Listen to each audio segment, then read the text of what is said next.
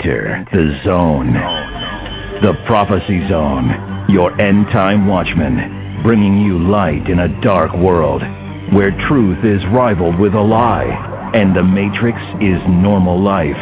Luke 21. And there shall be signs in the sun, and in the moon, and in the stars, and upon the earth distress of nations, with perplexity, the sea and the waves roaring, men's hearts failing them for fear, and for looking after those things which are coming on the earth, for the powers of heaven shall be shaken, and then shall they see the Son of Man coming in a cloud, with power and great glory. And when these things begin to come to pass, then look up and lift up your heads, for your redemption draweth nigh.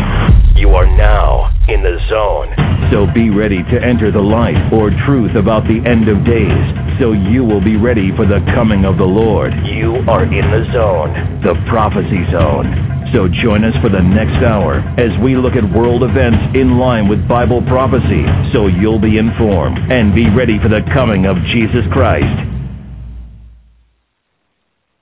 Hello, everybody. This is Brenda Johnson on As the Day Approaches. I want to first of all say that um, I may sound a little raspy today, but that is because I have been ill for the last week. Uh, last week I didn't do the show due to some technical difficulties, but I'm back today. I, I cannot skip this time, even though I may seem a little bit under the weather as far as my voice is concerned. The reason for this is because there is so much going on. Uh, the news of Osama, Osama bin Laden being being uh, captured and killed or killed in a gun gunfight is a very important issue that we need to address today as well when we talk about the the subject of our talking points today. We are um, doing a show on Islam we have been doing this now for the last six uh, radio bro- broadcasts here on Blog Talk Radio, Internet, uh, Prophecy Zone Radio. And on my show, I take the time to focus on issues of the day, religious um, uprisings. Uh, right now, I'm doing Islam as I've just said. And I find that this is a very important topic for us to dis- discuss today, especially in light of Bible prophecy and uh, eschatology. Right, the the show's um, title is Islamic Revolution Iran Part One, and there's a reason I'm going to be focusing on Iran uh, for the next two uh, segments of this or episodes of this radio broadcast. My name again is Brenda Johnson, and I am the host As the Day Approaches. Now, we need to ask some really important questions. What is happening in our world? Now, do the events in the Middle East have anything to do with a one world religion, a one world government, a one world social order, a one world economy? What about the Iranian Revolution?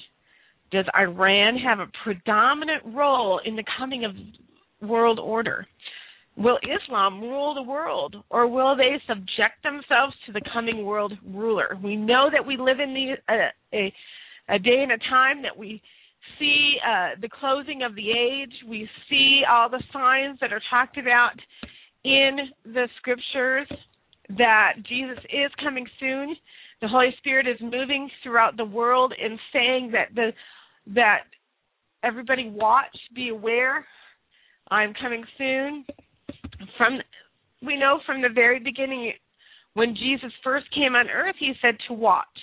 And from generation after generation, we have thought that uh, we were that generation. But there are so many things that are lining up today that we could actually understand scripture as we have never understood it before. I say that an example with uh, Ezekiel 38, or even the book of Ezekiel for me. I've been a Christian for 35 years, and the book of Ezekiel is coming alive to me today like no other time has it uh, stood out to me. So, this is extremely important for us to talk about and to watch the events of this coming uh, time Uh, the world is economically coming together. The world is coming together under one kind of global uh, working out of economics and political and and the, and the struggle for survival, the struggle for wealth and power.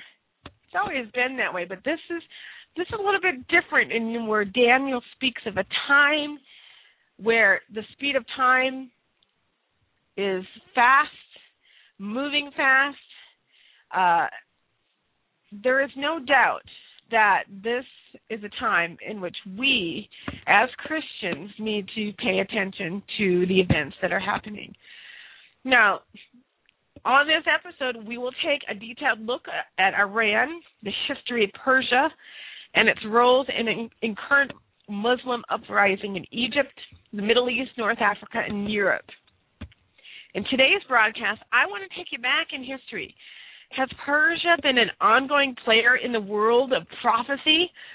If so, how can taking a look back help us understand today's events? I really believe taking a, going back and looking, the Bible was written for us to constantly look back at what God said, what God said, what God said, what happened in events, what is um, tra- transpiring. So God is in, you know, He reminds us of what has been in history. So I want to do this with Persia, which is current Iran. So now, if so, how can taking a look back help us understand today's events? Now, today I want you to view Persia in light of history and the role it plays in biblical prophecy, past, present, and future. We are going to meet history and the the past of history, biblical history, with and we're going to meet it with future biblical prophecy. We are in the future. We have a great past. There, there's a lot of past behind us, but we are in the future that the scriptures were talking about. At such a time as this, that He placed us on this earth for a purpose and a plan. And I want to motivate everyone to get themselves going and understanding the times in which we live. Now, how biblical history has now, you know, meeting up with this Bible prophecy, uh, we are going to take a look.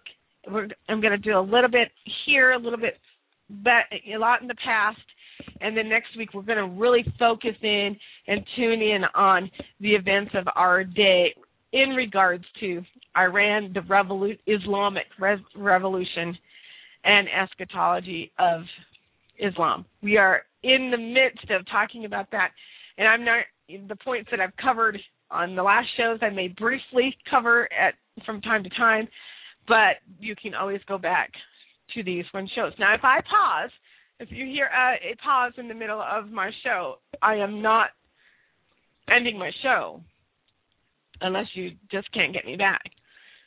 I may have to pause from time to time because of my um, trouble that I'm having, and so I'll I'll put myself on mute, and then uh, I'll get right back on. So I really don't want to uh, cough and and make it hard for you to really listen. I want to try to make it as clean as possible. How will the world move forward? Our, uh, you know, are we coming to the final chapter of what will make history? We will take this detailed look at the rise of Iran and determine what, if any, their role will be in the unfolding events that will close out this age. When the and I'm going to quote this now, now I'm going to read something to you, and I want you to listen very carefully.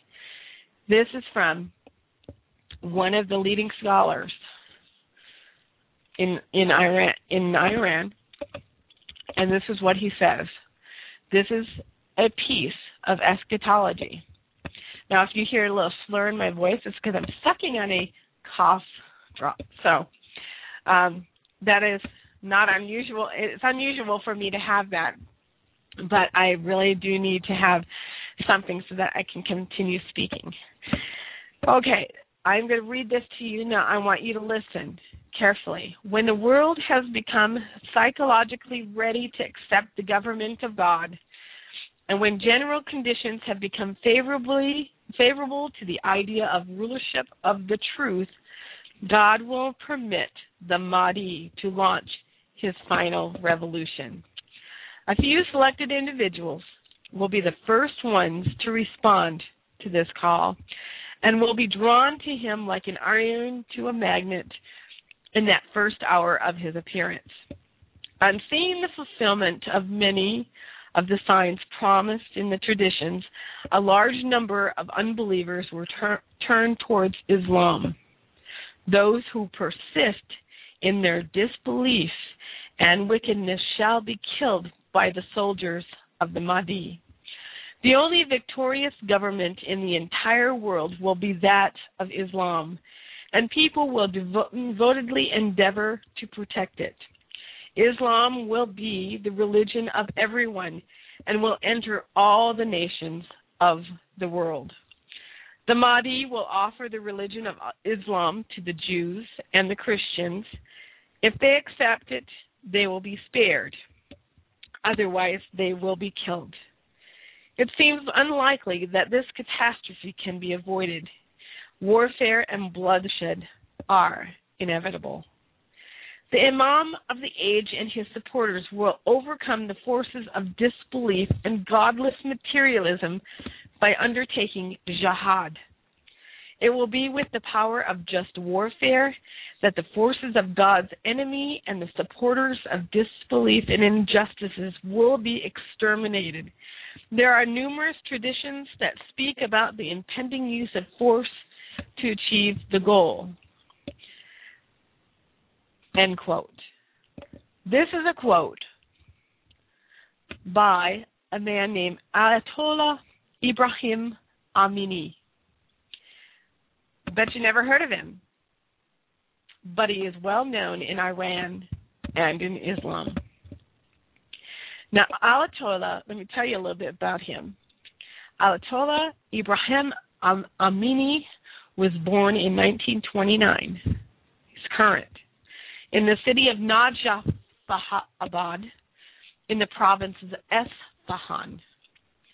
Having finished his primary studies uh, in Najafabad, he joined the Religious Learning Center of Esfahan, Esfahan in 1942. After completing his curriculum of religious studies in He joined the most famous religious learning center of Qom in 1947, where he learned Dars Kharaj, jurisprudence, and principles under the tutorship of most eminent religious scholars of that period. And you may ask, where is the city of Najaf In the province of es- Esfahan? Najaf is a city of Isfahan province, Iran.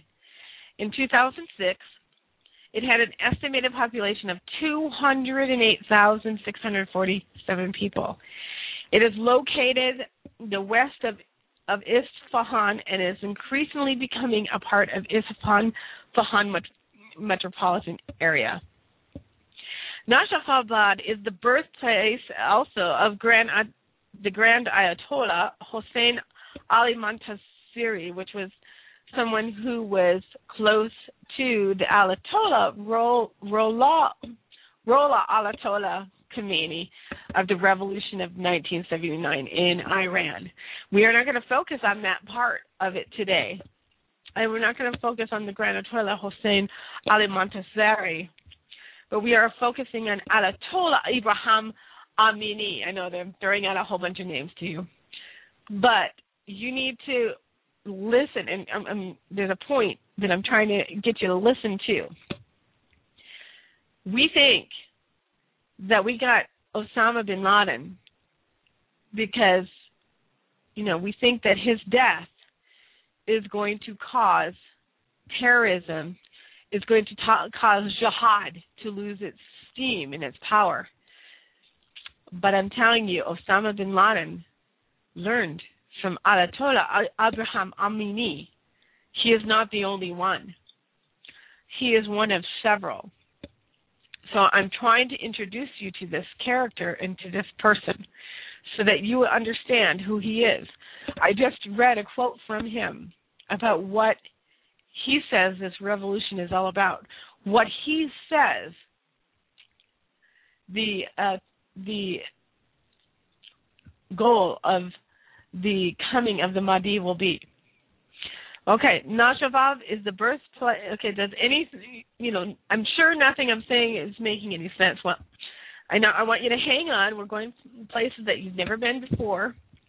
In doing so, you'll you will uh, know more than most. Okay, why why is this important? It is important to know these things so that you can understand the world's present situation and where the future will take it.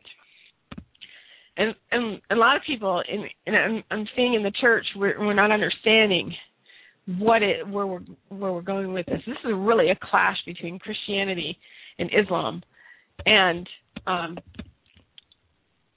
the God of this world and the God of Jehovah uh, taking precedent for, for precedent in this world. We, don't fight against flesh and blood, but principalities and powers, and this is what we're up against. Now, some of you may be saying you just don't care, but I suspect that most of you who are listening to a program like this care, or you wouldn't bother finding a small channel or blip in cyberspace, which I feel like I am right now. I feel like my voice is is uh, very very um, small, which it kind of is right now. But hopefully, it can become larger and bigger. And seeing I'm you know and seeing I probably have a very intelligent audience. I am challenged to bring you places you've never been at the same time as making it simple for you to understand. I want you to understand this. We are living in perplexing times. The Bible says the last days will be marked by deception and persecution. The last days is going to be marked by deception. Listen, deception, deception, and persecution. Persecution, which deception will cause this kind of persecution. First Timothy four one, reading out of the New International Version. I know some of you don't care for that version, but I read the international New International Version as I've just been used to it. Uh, but it says the Spirit clearly says that in the latter times some will abandon the faith and follow deceiving spirits and things taught by demons. Matthew 24 9 through 11 says, When then you will be handed over to be persecuted and put to death, put to death, and you will be hated by all nations because of me. At that time, many will turn away from the faith and betray and hate each other. And many false prophets will appear and deceive many people. As I stated in my opening remarks, I'm talking this week and the next about the Islamic Revolution in Iran historically known as Persia. Now, did the, the Islamic Revolution we are uh, seeing now start start in Iran? Is that where it started? What roles does Iran have in the current rumbling we are seeing in their historical Islamic neighbors? Is it an act of democracy, which some people are saying, uh, which you know, I remember watching Iraq fall, Saddam Hussein fall, and the independence in Iraq, and I was excited about that. But you know, I quickly started to look at it with a watchful eye because what is going to rise up in the place of Saddam Hussein is the, is a democracy. It's great that people have a choice of their government, but is what is happening democracy as in Jeffersonian democracy, or is it uh, a different kind, or it, are, is Islam using democracy to promote their particular ideology? We'll look at that more next week um, in detail, but I'm going to go back to Persia. So, for the past few months now, starting in January, February, in Africa, Egypt, Morocco, Tanzania, Ivory Coast, Sudan, all these countries have been uprising. In the Middle East, Syria, Jordan, Lebanon, Saudi Arabia, Europe, Great Britain, France, Germany, Netherlands, and soon to be felt around the world and even in the US. This is this is we've been seeing this since January. Just think, since Egypt Hosni Mubarak fell, we have seen an uprising throughout all this Islamic nations. Now, if you would go to my Facebook site, you will see that I have a map on there that talks about the history of Persia, and it shows you the, how the Islamic nations, when Islam took over, what pieces of land it took over. Those are the ones that are all in upheaval right now. Those are the ones that have been uh, uprising. Why? Why are the is, Islam uprising and throwing out its own leaders? I've been saying in the shows past that the uprising is happening because they are cleaning house. They are getting out the secular president or rulers that do not conform to the Arabic Quran and the the the ideology of jihad and the coming of the Mahdi and the Hadith and the Siraks, all of them that do not truly, by word and deed, follow the Quran. They say it in word and they say it in show, but they're it's like us being a Christian saying, yeah, yeah, um, that person is a Christian. They're going to church. They're carrying their Bible, but they don't have any uh, moral attri- not attributes, but moral capacity or desire or attempt to uh, um, pr- promote the things that God cares about. They, you can see them doing it, but they're definitely not a Christian. We say they're a hypocrite. That is what I what they're doing in the Middle East right now. The Middle East, Africa, all of it. They are throwing out those leaders those hypocrites. Hosni Mubarak is one. Of course, Saddam Hussein never was uh, Islam. He was the Ba'ath Party, which was not even Islam. Um, Gaddafi is that. Uh, the the ruler in Morocco, he is actually a Jeffersonian Democrat elected president in 1999 he, there there's an uprising starting there. Um, a lot of these, you know, places that are having upheaval is because they have betrayed Islam to the West, Western ideologies, things like that. Okay, I have to stop there because I'm going to go into that more next week, and I'll get really distracted easily and get into this now when I have to go a little bit backwards first. Now, back to my opening quote, I started out asking, who is Ayatollah Abraham Amini? Well, first of all, to understand the word Ayatollah, it's a Persian word that means the sign of God. It is a high ranking title given to the Usuli Twelver Shia clerics. You've got to understand that. Usuli Twelver Shia clerics. Those are those clerics that believe in the eschatology of the last Imam or the Al Mahdi. And so when you hear Ayatollah, that is somebody who is one of these 12 er Shia clerics. Those who carry the title are experts in Islamic studies such as jurisprudence, ethics, philosophy, and usually teach in Islamic seminaries. The next lower clerical rank is the Hojatoslam wal Muslimin. Now, you know, I am not Arabic, so if those of you who are listening know I just slaughtered that word, I wish you can encourage, you know, uh, those who uh, put these words in there that they can put the sound in as well so that I can hear how they actually sound. But anyway, the Hosha Salam Wala Muslimin is an honorific, honorific title meaning authority on Islam or a proof of Islam.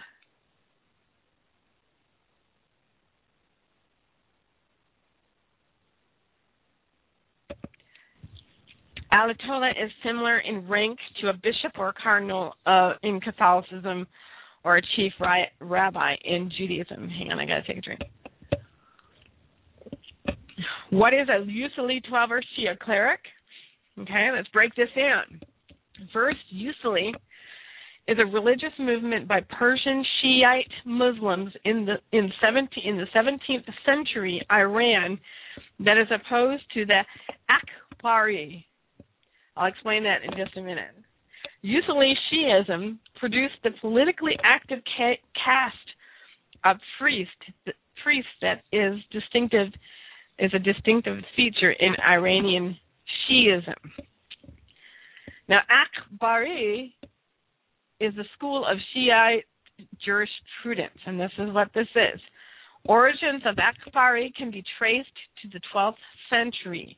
It firmly rejected Ijtihad, and that is the analysis, analysis, an a, analysis of problems not covered precisely in the Quran, the Hadith, by consensus of Islamic legal scholars representing all Muslims.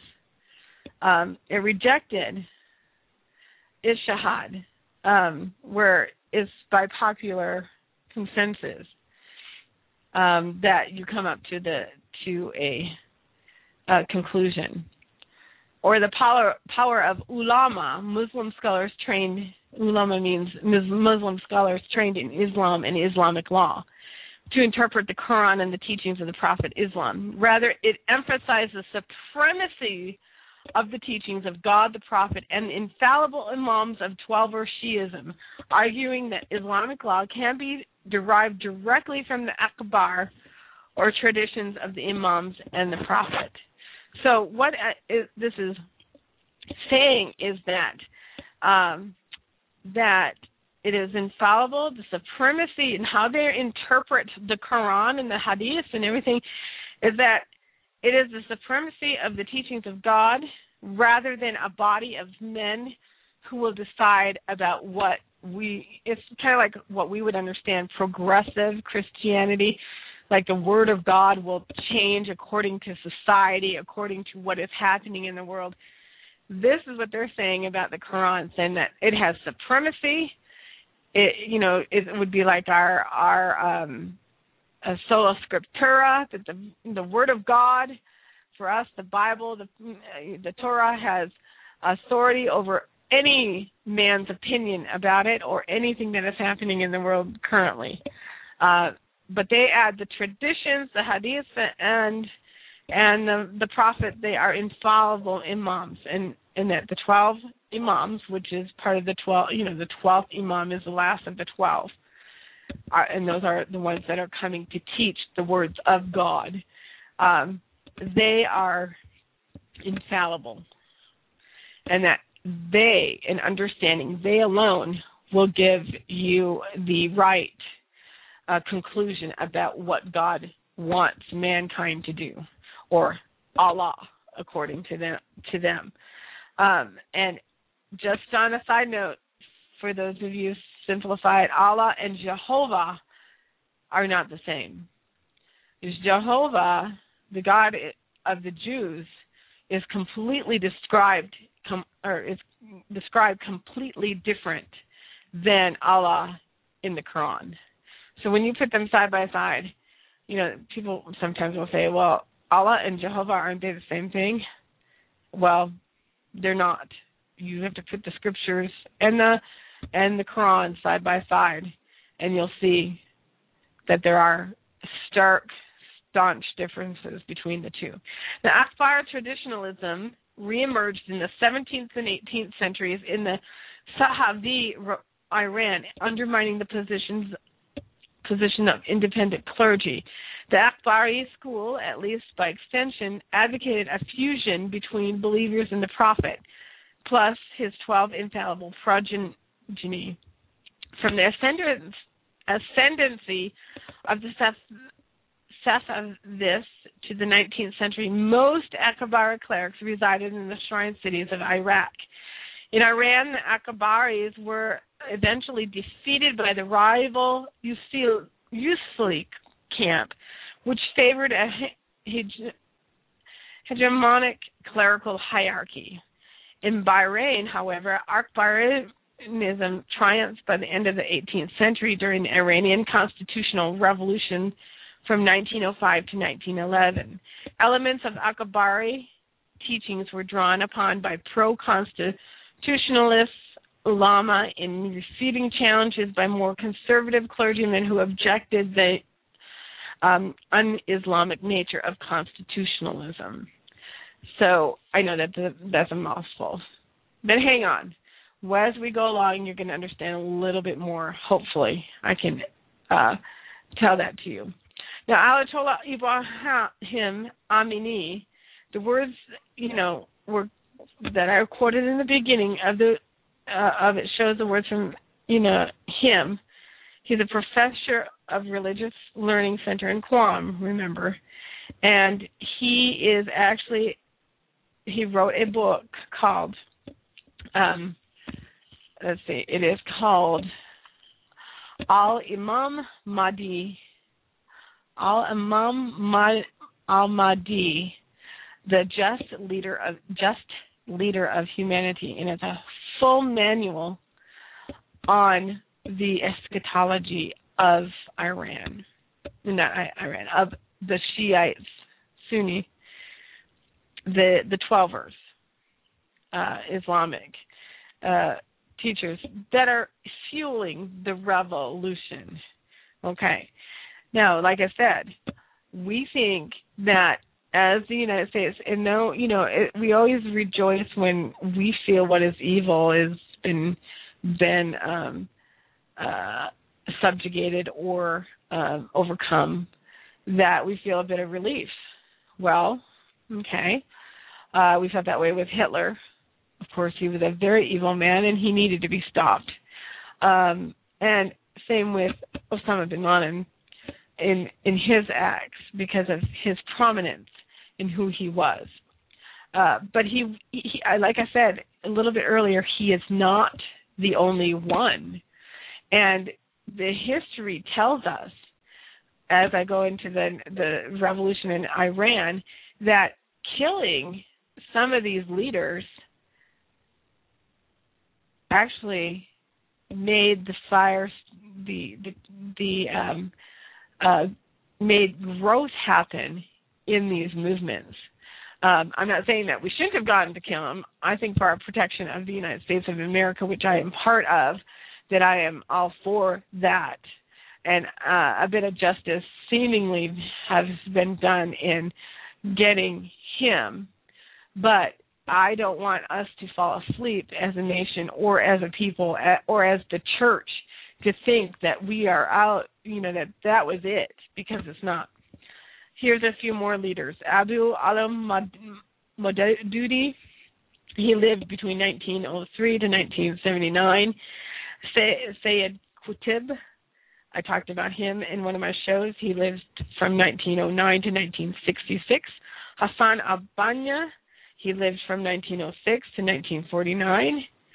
These uh, Sayyid, Sayyid Quid, Qutb, Hassan al-Banna were both uh, killed, assa- not assassinated, but they were killed by the government of Egypt. They were in Egypt, and uh, Sayyid Qutb, his writings are influencing the revolution of today. Hassan al-Banna, Banna, his writings are influencing. So he, these two people are dead, but they're still doing the work that they set out to do because of what they left behind. Ayatollah Ruhollah Khomeini, he was actually the Ayatollah uh, of Iran that we remember back in the 80s. Um, in 1979, he was the leader of the revolution in Iran, 1900 to 1989. Muhammad Ahmadinejad, he is still alive, 1956, present and he became president of Iran in 2005. I have only named five of these people. Osama bin Laden would be my sixth person that I am mentioning, but there are there are scores and scores of leaders and teachers that are promoting this ideology, and amazingly, it's an ideology that is um, is lining up with Bible prophecy. Now, because Osama bin Laden is a big thing at the moment, I'm going to give you a little idea who he is. Little jump in the gun because I was going to um, focus a little bit more on some of these people. Hold on a minute. Okay. He was born in 1957. And of course, we now have been told that he has been killed on May 1st, 2011. He was born in Riyadh, Saudi Arabia, uh, known as mastermind of the September 11th, uh, 2001 attacks. Now, the U.S. government considers Osama bin Laden to be the most dangerous terrorist in the world. Bin Laden joined the Afghanistani resistance in 1979. Do we see a tie-in with all this other uh, these other leaders and their dates? And became a commander of the guerrilla wars against the Soviet Union in the 1980s. After the war ended, bin Laden founded a loose organization of pro-Islamic terrorists known as the uh, as Al Qaeda, the Zawahiri to form an international group whose goals included driving the United States out of the Middle East and overthrowing the government of Saudi Arabia, his home country. Attacks which bin Laden is believed to have plotted or inspired included the 1993 bombing of the World Trade Center, of course, the 1995 truck bombing of a Saudi National Guard training center, the 1998 explosions at U.S. embassies in Kenya and Tanzania. Bin Laden was added to the FBI's 10 most wanted fugitive fugitive list after the embassy attacks, along with captured suspect Khalid Sheikh Mohammed. He is considered responsible for the September 1 attacks that crippled the Pentagon and destroyed New York's World Trade Center. Now, his his goals were not just political. His goals were, were ultimately religious. Uh, young bin Laden and attended schools in Jeddah and was encouraged to marry early at the age of 17 to a Syrian girl in a and family relation. She was to be the first of several wives. In 1979, he earned a degree in civil engineering from King Abdul Aziz University. He seemed to be preparing to join the family business, but did not continue that course for long. Former classmates of bin Laden recall him as a frequent patron to the Beirut nightclubs, and um, uh, he joined as a student in the late 17, 1970s. Bin Laden was galvanized by events that seemed to pit both the Western world and communist Russia against Muslim nations. One of these was the Camp David peace accords between Egypt and Israel. Another was a Soviet invasion in Afghanistan. In December of 1979, when the Soviet Union invaded Afghanistan, bin Laden, like many other Muslims, rose to join the jihad declared against the attackers. He did not initially enter the fray as a soldier, but instead he channeled his efforts into the organization and financing of the Mujahideen, or Afghan resistance. Over the next 10 years, he used his tremendous wealth to buy arms, build training camps, and provide food and medical care. He was said to have occasionally joined the fighting and to have participated in the bloody siege of Jalalabad in 1989, in which Afghanistan wrestled control from the Soviet Union. Now, the United States, then embroiled in the Cold War with the Soviet Union, provided help to bin Laden.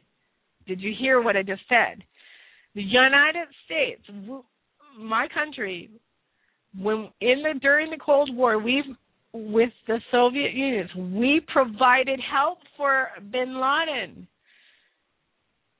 and his associates. Although many respects he worked side by side with the Americans to defeat the Soviets, Bin Laden remained wary of the Western superpower.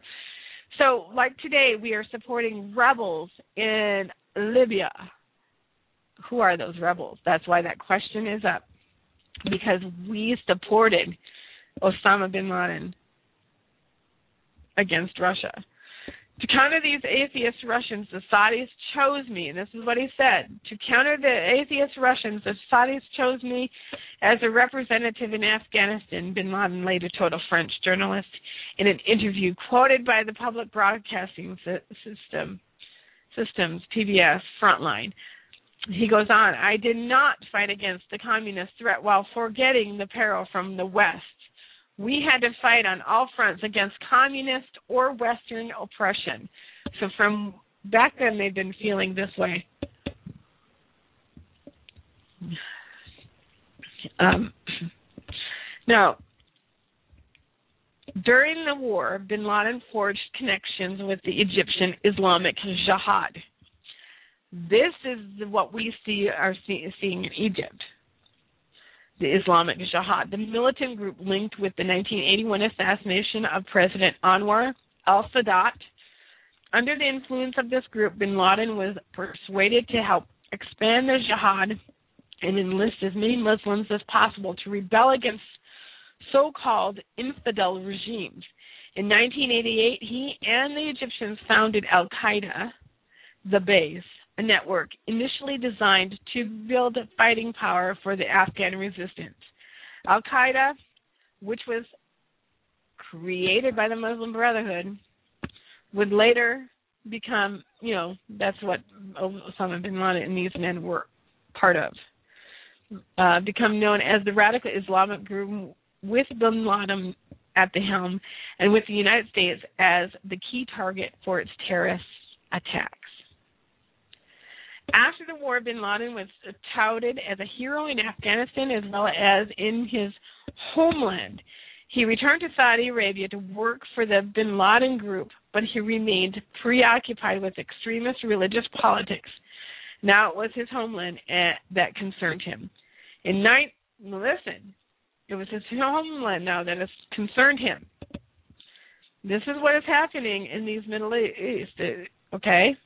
In 1990, Saudi Arabia's King Fahd, worried about a possible invasion by Iraq, asked they asked the United States and its allies to station troops that would defend Saudi soil. Eager to protect its interests in the oil producing kingdom, the United States complied. Bin Laden, euphoric after the Afghan victory and proud of the power of Muslim nations, was outraged that Fahd Fahd, King Fahd, had asked a non Muslim country for protection. He now channeled his energy and money into opposition movements against Saudi monarchy. This is one of the hypocrites. It says in the Quran, and I don't have the quote, but I can quote it next time. It says in the Quran that if you go to another country to get support outside of the Muslim nation, you are sinning against Allah. You are not relying on Allah. And so this is where he is coming from in his his understanding of his own belief system. Now, as an outspoken critic of the critic of the royal family, Bin Laden gained a reputation as a troublemaker. For a time, he was placed under house arrest in Jeddah. His siblings, who had strong ties to the monarchy, vehemently opposed his antics and severed all ties, familial and economic, with their upstart brother. He was totally ostracized by the family and by the kingdom.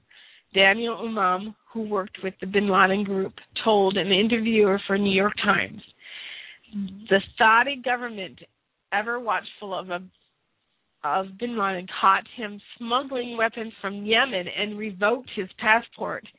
No longer a Saudi citizen, he was asked to leave the country. So he was revoked of his own citizenship. With several wives and many children, bin Laden relocated his family to Sudan, where a militant Islamic government ruled. Now we know Sudan because of what has happened in Darfur and how the Islam, the Islamists, those who are militant Islam, which that's all there is in Sudan, were killing and killing off the population, Christian population. They were subjugating the country. In Sudan, he was welcomed for his great wealth, which he used to establish a major construction company as well as other businesses. He also focused on expanding Al Qaeda, building terrorist training camps, and forging sites with other militant Islamic groups. This, his primary aim has be, had become to thwart the presence of American troops in Muslim countries. Now, bin Laden regarded even American humanitarian efforts as disgraces to Muslim countries. Because that is also in the Quran that says you cannot accept these things for other countries. By doing so, you are uh, forfeiting God's protection and provision. The first terrorist attack believed to trace back to bin Laden involved the December 1992 explosion of a bomb at a hotel in Aden, Yemen. American troops en route to Somalia for a human, humanitarian mission had been staying at the hotel, but they had already left. Two Australian tourists were killed. Almost a year later, 18 American servicemen were shot down over Mogadishu in in Somalia. Bin Laden initially claimed not to be involved in the attack, yet he later admitted to an Arabic newspaper that he had played a role in training the guerrilla troops responsible for the attack.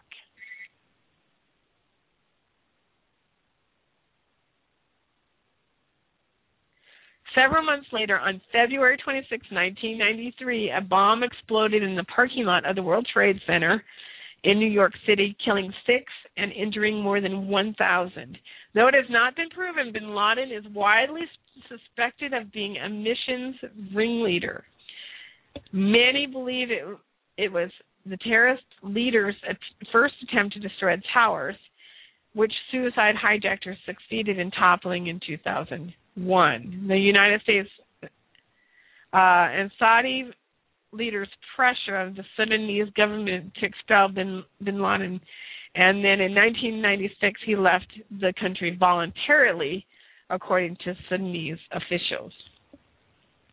Now, that same year, bin Laden openly declared war on America, calling upon his followers to expel Americans and Jews from all Muslim lands.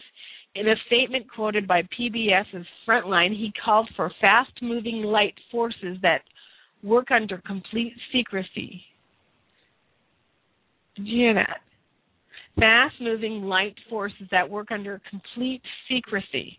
Interviewed by cable news network CNN in 1997, bin Laden said the United States has committed acts that are extremely unjust, hideous, and criminal, whether directly or through its support of the Israeli occupation. The following year, he issued an edict evoking even stronger language. He said, We, with God's help, call on every Muslim who believes in God and wishes to be rewarded to comply with God's order to kill the Americans and plunder their money wherever and whenever they find it. Now, if you think that is extreme, I mean it is, but I mean, if you think that that is not common here in the United States, this is the thinking that a lot of Muslims have here in the United States. There is a competition today saying that Islam is a peaceful religion. Islam is, or Islam is a warring religion. Now, those that I'm studying that are saying that they are peaceful are actually those that are coddling to the West, the Jeffersonian democracy desire leaders. These are the leaders that Islam, who believes in the Quran as the supreme authority, Sharia as the law of the land, are throwing out of these countries in the last three months.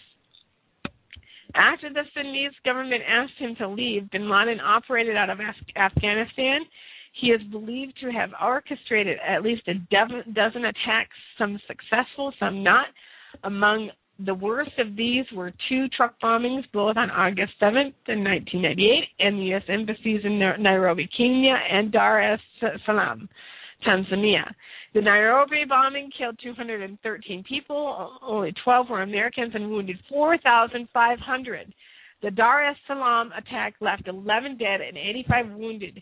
This news compounded by intelligent reports suspecting that bin Laden had been attempting to acquire chemical and biological weapons prompted U.S. action. President Bill Clinton responded with cruise missile attacks on suspected Al Qaeda training camps in Afghanistan and a pharmaceutical plant in Sudan. In November 1998, the U.S. Senate Department promised $5, $5 million to anyone with information leading to bin Laden's arrest. We also found out that uh, Clinton had the opportunity to assess to get bin Laden and never did. Despite attempts to apprehend him, bin Laden eluded the American government and continued plotting against it. Not all of his efforts were successful. A failed plan to bomb Los Angeles International Airport on New Year's Eve, 1999, suspected to be one of the several failed attacks designed to correspond with the millennium, was linked to Al Qaeda. Al Qaeda, however you want to say it.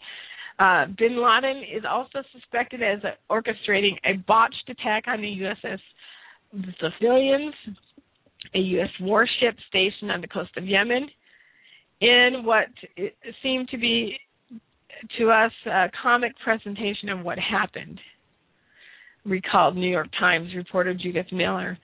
The would be martyrs loaded up their boat with explosives and set the little dinghy out, out to meet The Sullivans, and the dinghy was overloaded and sank. That's how it was foiled. The same group with bin Laden at the helm is widely believed to be the respons- res- responsible for the October 2000 suicide bombing of the USS Cole, carried out in the same waters only a few months after The Sullivans' failures. The terrorists had apparently learned from their mistakes. That attack killed 17 U.S. Navy personnel and left many wounded. Yemeni uh, officials later reported that five suspects in the incident had uh, admitted to training in bin Laden's Al Qaeda camps. Um, bin Laden, last second. okay, bin Laden's hatred for America had become well known, but nothing had prepared Americans for the most extravagant and heinous plot plotted against uh, was the 2011 attacks. Uh, the so the U.S government nevertheless regarded the terrorist leader as their prime suspect.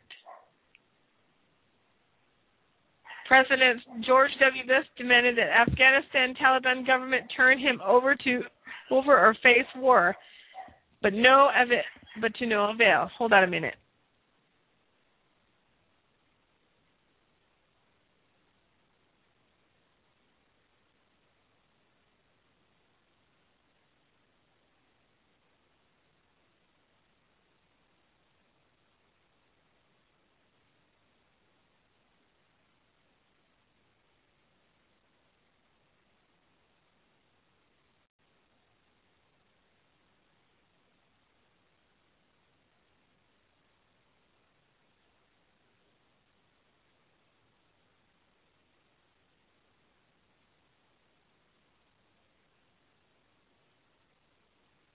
Sorry about that. Had to take a uh, step off there for just a second because my dogs were going crazy, and uh, we couldn't hear. There's a rabbit outside the window, and they were having a good old fit.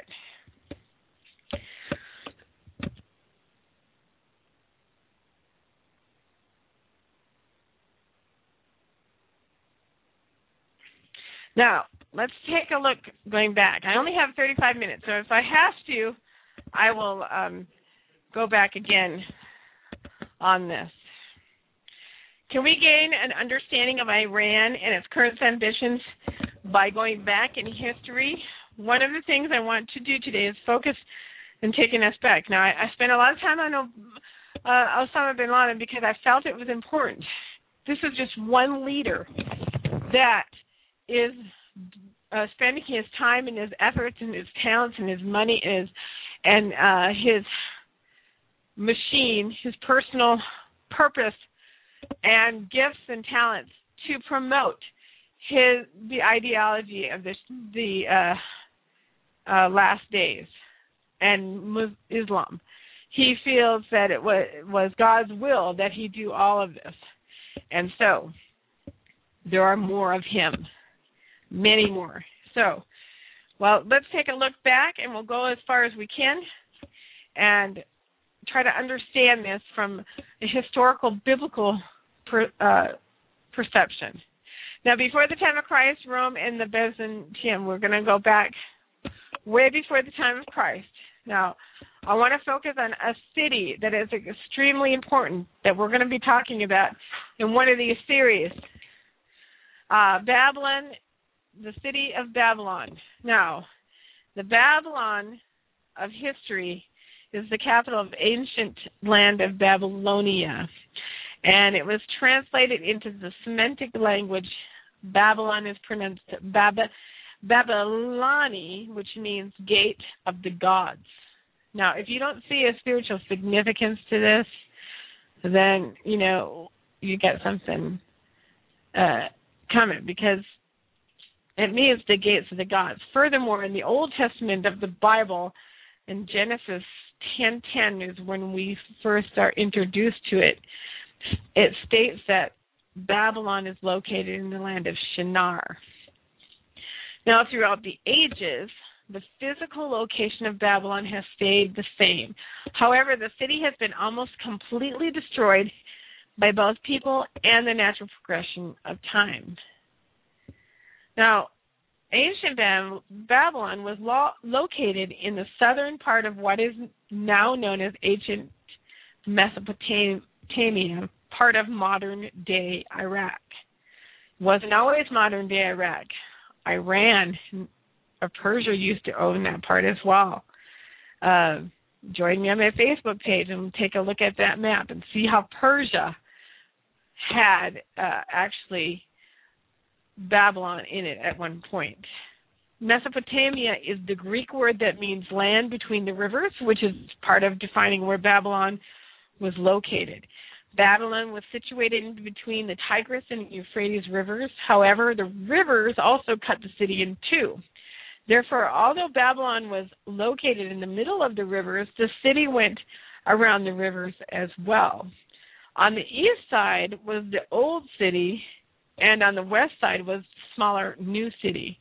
For today's geography buffs, the present day location of ancient Babylon is approximately 60 miles southwest of Baghdad, Iran, and about 10 miles north of Iraq town of Al Hillah. For many years, this land was bustling with people. The height of ba- the Babylonian Empire stretched from 2000 BC to, the, to 539 BC. To, today, the city lies mostly in ruins. I am going to do a show. Uh, we're going to do an episode on Babylon and is it going to rise again in these last days? Because when you study the eschatology of the Shiite Muslims, when you study eschatology of the Al Mahdi, you're going to find that his seat of power is going to be a prominent historical city in Iraq, and we will talk about that. Now, to the north, Babylon was surrounded by Assyria, Nineveh, Car- Carchemish, and Asut. On the south, there was the lands of Ur, Samaria, and Eridu. The Syrian desert was also located to the west along the Aleppo, Damascus, Gaza, Tyre, Sidon, and Jerusalem. So you see, see the the location. Now, the Mesopotamia was also known as the cradle of civilization because of the rich soil and the abundance of harvest that was that the area produced due to the land's close proximity to the Tigris and Euphrates rivers. The fertile ground has always aided in produ- production of wild barley, chickpea, sesame, and edible root, which was uh, the same nutrition value as barley.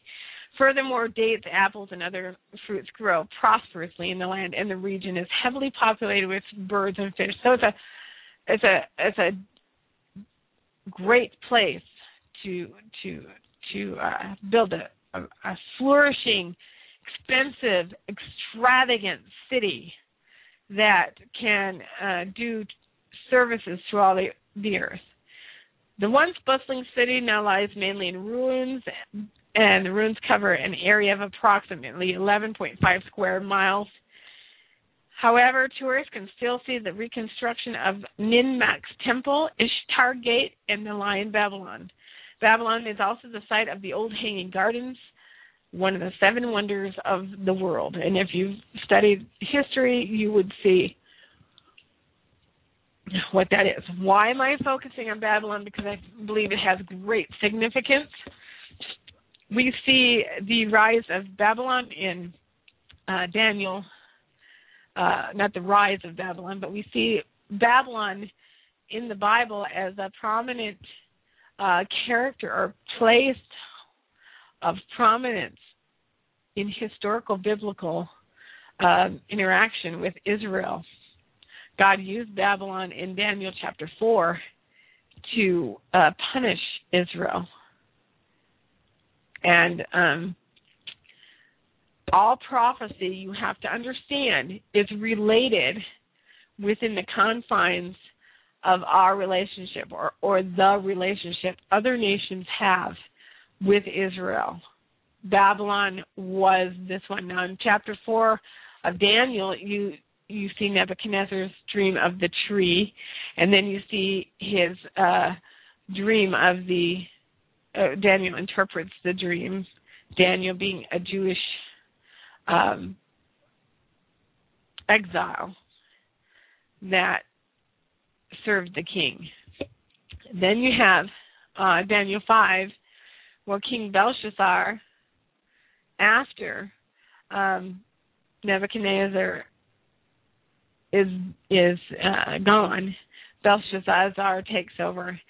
You'll find that um, you have the writing on the wall where he says that God warns uh, Belshazzar and then Mene Mene Tekel Parsin uh, verse 25 of chapter 5. Here is what the words mean. It says, God has men, God has numbered the days of your reign and brought it to an end. Tekel found you weighed on the scales and found wanting.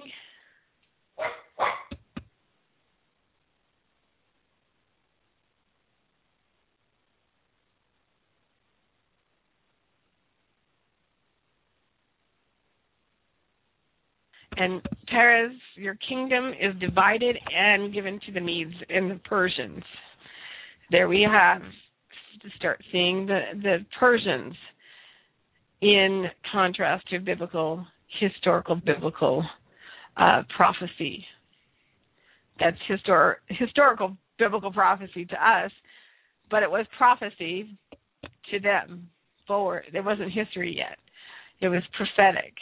Um, and of course, we have the Darius rising in chapter six, who is the king of the Persian of Persia. Okay. On the two main Indo-European tribes moving south in Iran, it is at the at, is at first the Medes who played the dominant role. With the capital of Ekbatana, modern Hamadan, Hamadan, they established themselves as powerful neighbors of Assyria. In 612 uh, BC, they combined with Babylon to sack the Assyrian capital of Nineveh. Their spoils are northern Assyria and much of Anatolia, sorry, where the Halys River becomes the border between themselves and Lydia. The Medes already control much of the Iran, including Fars, in the southwest. This is the heartland of the Parsa or the Persians, whose king is the vassal of the Medes, and whose and from whose name the region has also has until recently been known as Persia in the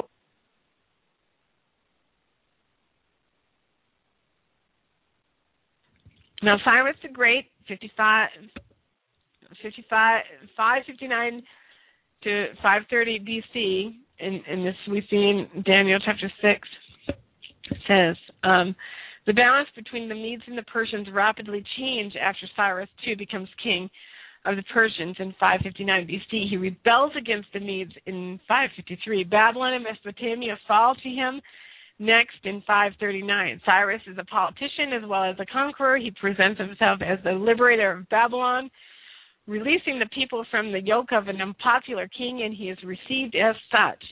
He makes a point of respecting the Babylonian religion.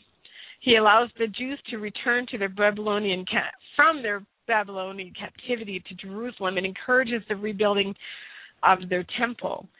This is in there is in these actions a genuine basis for re- reputation. But Cyrus also uses propaganda more successfully than any previous ruler to spread and reinforce his fame. People succumb to this conqueror partly because they believe in their interest it is in their interest to do so. Now Cyrus dies in 530 campaigning against the nomadic tribesmen. The campaign of Alexander the Great. He Alexander the Great was the one who uh, killed Cyrus in 530. The brief reign of Cyrus's son Cambyses the, the second, you know, I can't even say it. That's how great it is in history. Includes another important extension of the empire. Defeats the Egyptians in battles at the Pelusium in 525 and enters their capital city at Memphis.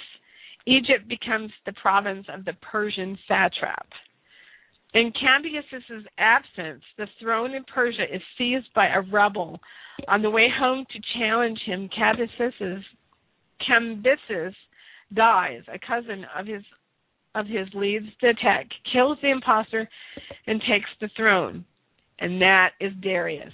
He is the one that Daniel will uh, be thrown into the lion's den. Now, Dan, Darius in 522 4 to 486 BC, during the long rule of Darius the First, Never before has such a large area, including so many people of different cultures and traditions, been controlled under a single system. So, Persia has an extremely important role in the development of nations, of world domination, of world rulership. They're the first ones to really have so many different cultures and traditions con- controlled under a single system. Now, you see, that was biblical history as well as historical history, his, the history of the world.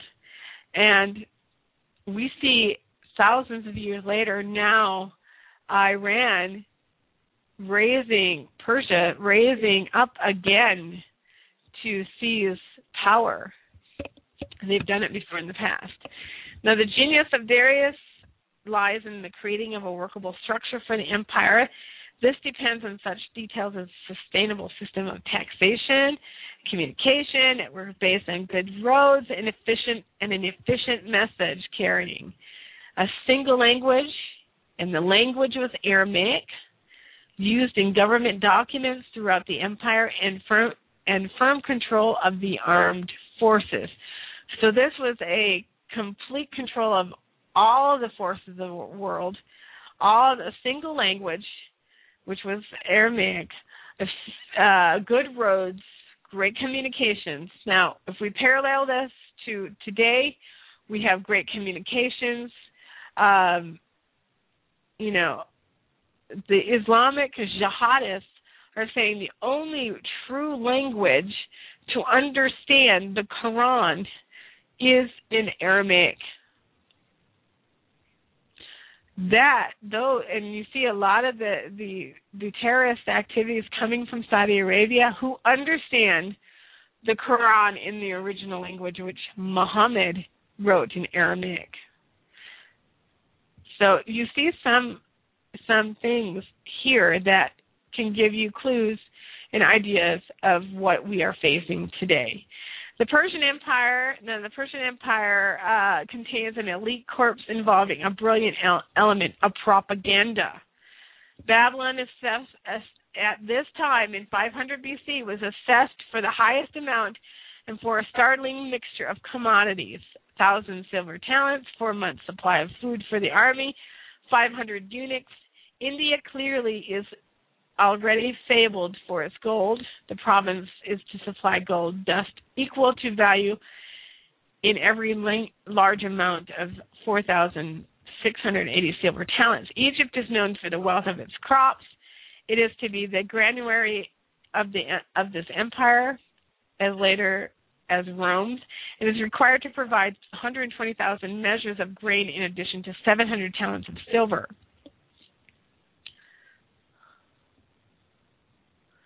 Trying to look at my time here and see how much time I've got left. Um, this is exclusively ex, this is exclusively a tax levied on subject peoples. Persians and the Medes pay no tax. Did you hear that? Persians and the Medes pay no tax that they are liable at any time to serve the army. So they tax the nations around them uh, in support of their power. Okay, 522 486 BC, Darius extends the network of roads across the Persian Empire to enable both troops and information to move with startling speed. At the center of the system is the royal road from Susa to Sardis, a distance of some 2,000 miles. At intervals of a day's ride, there are posting stations where new men and fresh horses will be available at any moment to carry a document on through the next day's journey. The Greek historian Herodotus marvels at these Persian couriers. Many different tongues are spoken in the Persian Empire from Egypt to India, but all the official messages traveling on the imperial roads are in one language, Aramaic. This Semitic tongue, deriving from a tribe in northern Syria, first spreads through Assyria. Then Babylonian merchants carry it further afield until by the 6th century it is general use as a lingua franca throughout the Mesopotamia. Okay, the architecture of the empire 522 586 as well as setting in place the administrative structure of the empire and adopting Zoroastrianism as the state religion, Darius proves himself the greatest builder of the Achaemenid dynasty in 521. They are uh, they are particularly important from a wealth and comfort for the nomadic tribes which live in these regions and in the steppes to the north. Um, as for the Persians, rugs were invented, but you had a lot of nomadic tribes, which actually is what uh, created the warring uh, attributes of Islam because these nomadic tribes were fighters for survival. Now, Darius and the Greeks, 14, 514 to 486. Darius' reign, reign, his only real failure is at the hands of the Greeks. But since about 545, Greek speaking Ionia, modern southwest Turkey, has been part of the Persian Empire. To protect this western region against nomads raiding from the north, Darius attempts in 514 to extend his power in the direction. 490, Darius launches his attack.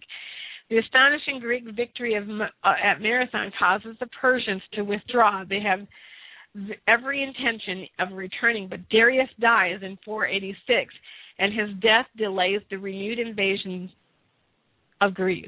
It is eventually launched in 480 by Darius' son and the and successor Xerxes I, the lesser emperors. Now, the reign of Xerxes marks a change in the ruling house of Persia, following a pattern familiar in the story of many empires. The hard men who create empires tend to be followed by descendants growing up in, um, in, with you know, isolated splendor, pampered by palace eunuchs, and surrounded by intrigue and corruption. And we see Xerxes in the scriptures as well in Daniel. Um, Xerxes is murdered in 465 in a palace official. Now, Zoroastrianism uh, is, I'm not going to go into that, uh, the history of Zoroastrianism. I, I encourage you to look it up. But it is a belief of taking one, uh, a bunch of gods, trying to. It's claimed to be the first monotheistic uh, religion in that area. Um, now, of course, Abraham was in Israel. This is talking about in Persia. Okay, now um, in 334, um, Alexander the Great marches east from Macedonia and crosses the Hellespont, entering the empire now ruled by Darius III, which is the son after Xerxes. Within a mere 18 months, Alexander has cleared the Persians out of Anatolia. Now we're seeing all of this in the statue of Daniel, uh, the golden statue that we see the different things that have uh, confronted Babylon. Uh, with this, they held for two centuries. The conqueror now moves south along the coast through the present day Syria, Lebanon, and Israel. The ports here are the home bases of the Persian fleet in the Mediterranean. Now you see how much Persian, Persian, Persian, Persian is involved in this. By occupying them, he intends to cripple the fleet and deprive it of contact with the cities of the empire, including Persepolis. Most of the Phoenician tower, towns open their gates to him.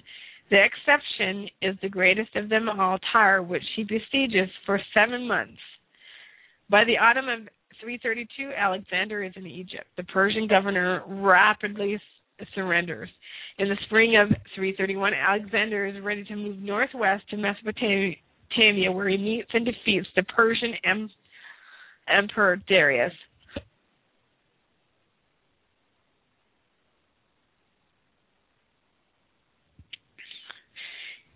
Now, in a symbolic gesture ending conclusively the long wars between Greeks and the Persians, he burns the palace of Xerxes in 330.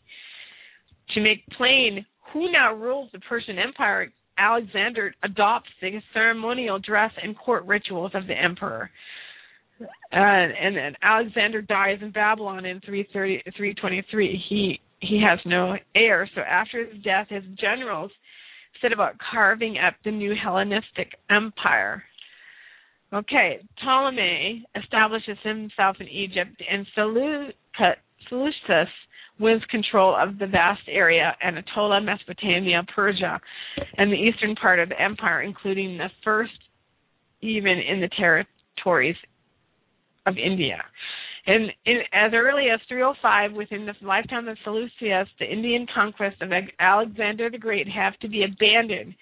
With the next half century, much of Anatolia asserts its independence, and many small states, Pergamum is the most significant, soon to be followed by uh, Parthia and Bactria to the northeast. But the eastern Mediterranean and Mesopotamia are first are at first secure. The presence of the Greeks in Mesopotamia and the eastern Mediterranean encourages a new trade route. He calls it Antioch in honor of his own father. And now we see Antioch in the scriptures. Antiochus. Its port at the mouth of the river is named for himself, Seleucia. He calls it Antioch in honor of his own father, so now the Arabs came in conquest in the seventh century AD. After Jesus, after Jesus came, Rome came in and took over uh, most of the area. Did not take over Persia. That's why they're not included in the history of Persia because Rome did not take over Persia. It was the Arab conquest in the seventh century AD that actually re uh, transformed Persia to more of what we see today. One of the most dramatic and sudden movements of any people in history is the expansion by conquest. Listen, the expansion by conquest of Arabs in the 7th century, only the example of the Mongols in the 13th century can match it. The desert tribesmen of Arabia formed the bulk of the Muslim armies.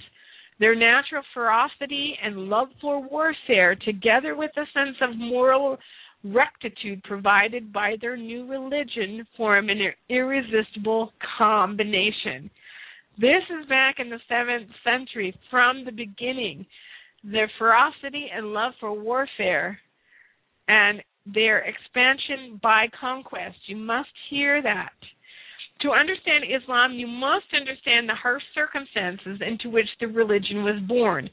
The Arabian Peninsula at the time of Muhammad at 570 AD was a barren and desolate region with a scorching sun and oppressive heat by day and a chilling cold by night. There was little vegetative growth, and the nomadic inhabitants lived between jagged rocks and shifting sand dunes. That's why they have no problem uh, uh, living where they live and doing what they do and, and hiding out.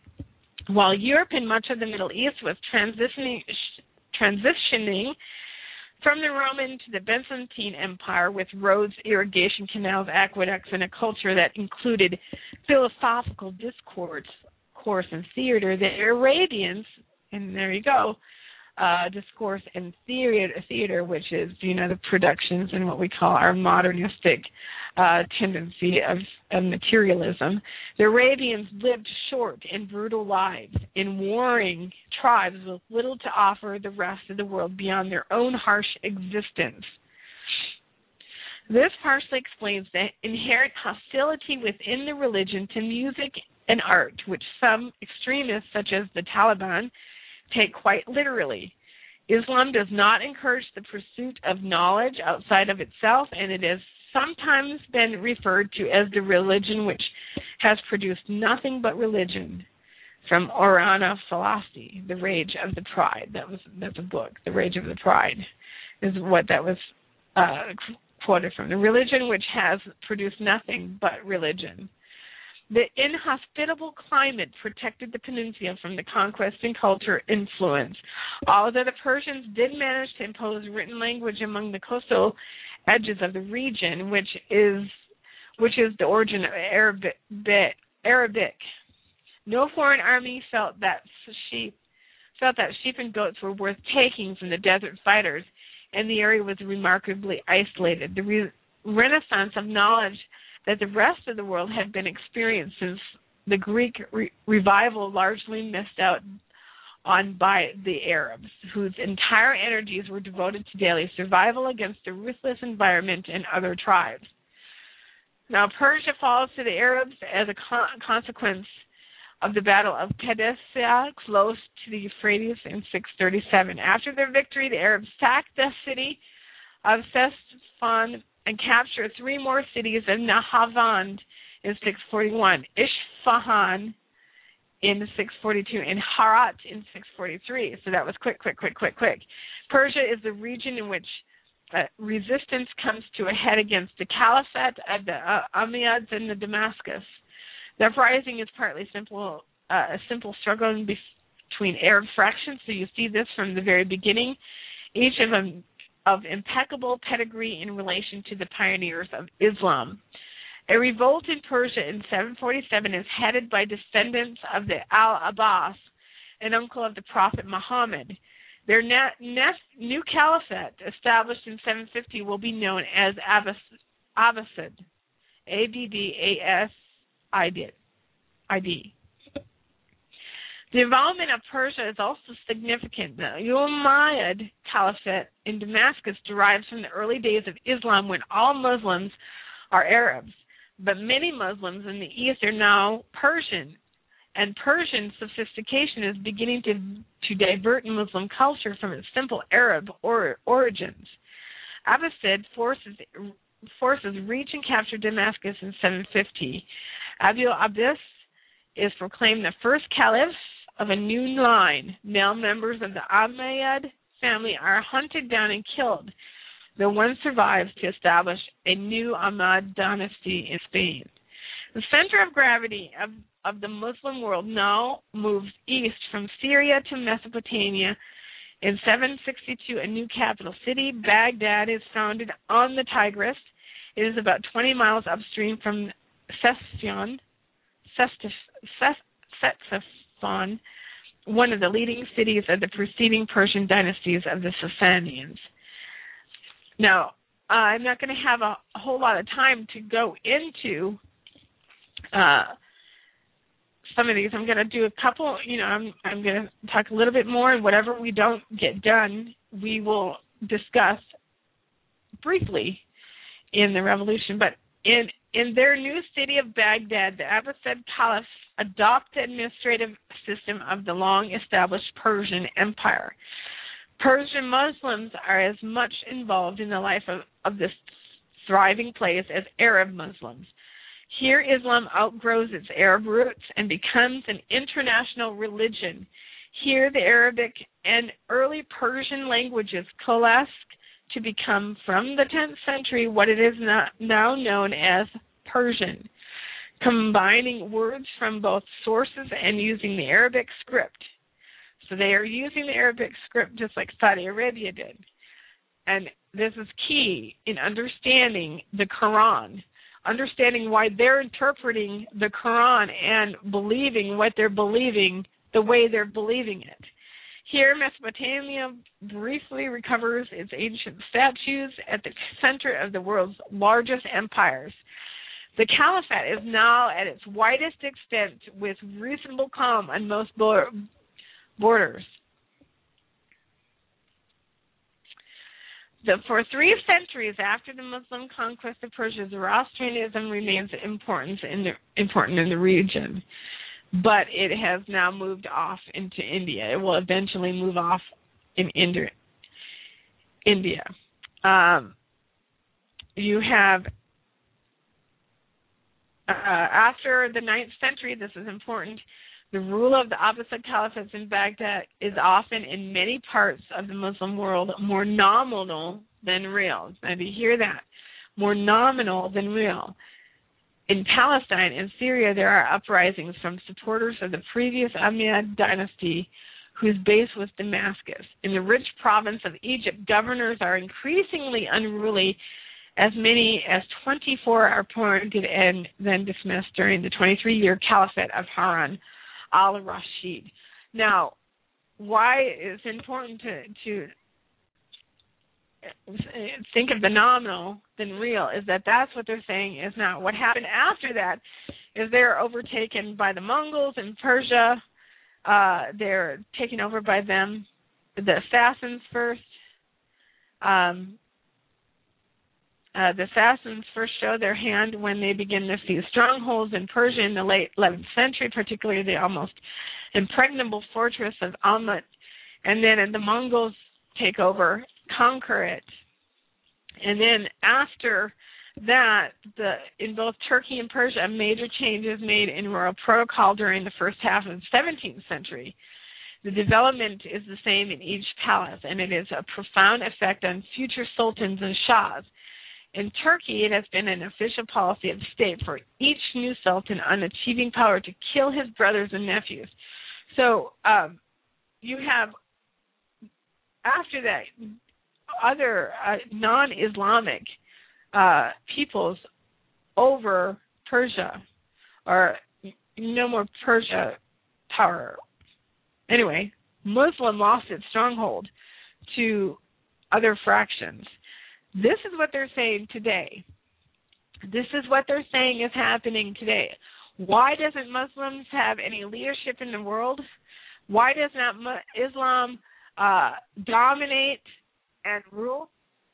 It's because they've become nominal. This revolution is stirring uh, what is claimed to be nominal.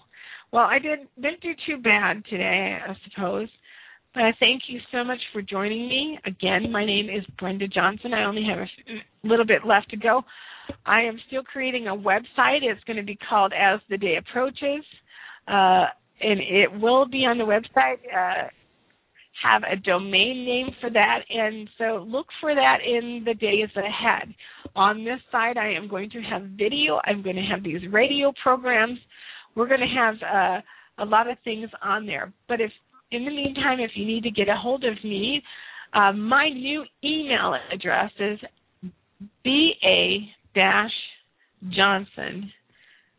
at mediacombb.net. Also, you can find me on Facebook under Brenda Johnson. you might want to go to Susan Puzio or uh, Christine Weick or uh, Phil Armstrong to find my name, since mine is a common name on Facebook. So if you just uh, search it that way, it might be hard to say or find. Also, I have a false teaching page identifying them. Uh, you can join me there. And we discuss all kinds of issues of false teaching. Thank you so much for joining me. I hope to see you next week. Bye bye.